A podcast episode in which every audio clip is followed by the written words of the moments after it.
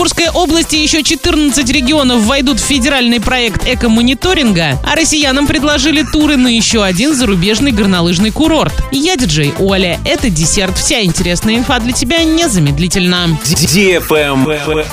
News. Оренбургская область вместе с 14 другими регионами будет передавать данные о состоянии атмосферного воздуха для решения проблем с экологией. На основе этих сведений российский экологический оператор сможет выстраивать стратегию по улучшению экологии. Регионы войдут в федеральный проект эко-мониторинга. Ранее Оренбургская область стала аутсайдером национального экологического рейтинга по итогам лета 2022 года, заняв только 73 место. Конечно, регион не попал в топ-10 субъектов с наиболее плохой экологической ситуацией, однако до вхождения в этот список региону не хватило всего двух позиций. Travel Guide. Фанд Sun запустил туры на горнолыжный курорт Шахдак в Азербайджане. В начале декабря неделя отдыха обойдется в 49 тысяч рублей с человека с размещением в четырехзвездочном отеле на завтраках. Ближе к Новому году дороже от 57 тысяч. Пакетные туры с прямыми перелетами доступны из 9 городов России. Ближайшие к Орску, Самара и Екатеринбург.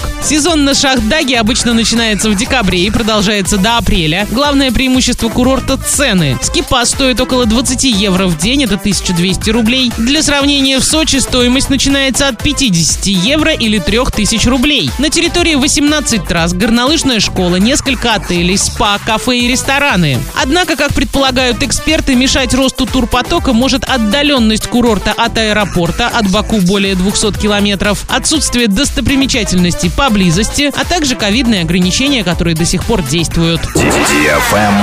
Лайк. Среди самых востребованных стран у россиян на Новый год Таиланд, Мальдивы, Шри-Ланка, Вьетнам, Индия и Индонезия. В компании Fun Sun рассказали, что эти государства являются самыми популярными новогодними направлениями, спрос по ним очень высокий. У интуриста также вырос спрос на страны Юго-Восточной Азии с начала ноября, а в тест-тур уточнили, что интерес к Таиланду с начала осени увеличился в 4 раза. Туристы покупают путевки как за пару недель до поездки, так и за несколько месяцев. Большая доля бронирования приходится непосредственно на новогодние даты. Средняя продолжительность туров 12-15 дней. На этом все с новой порцией десерта специально для тебя. Буду уже очень скоро.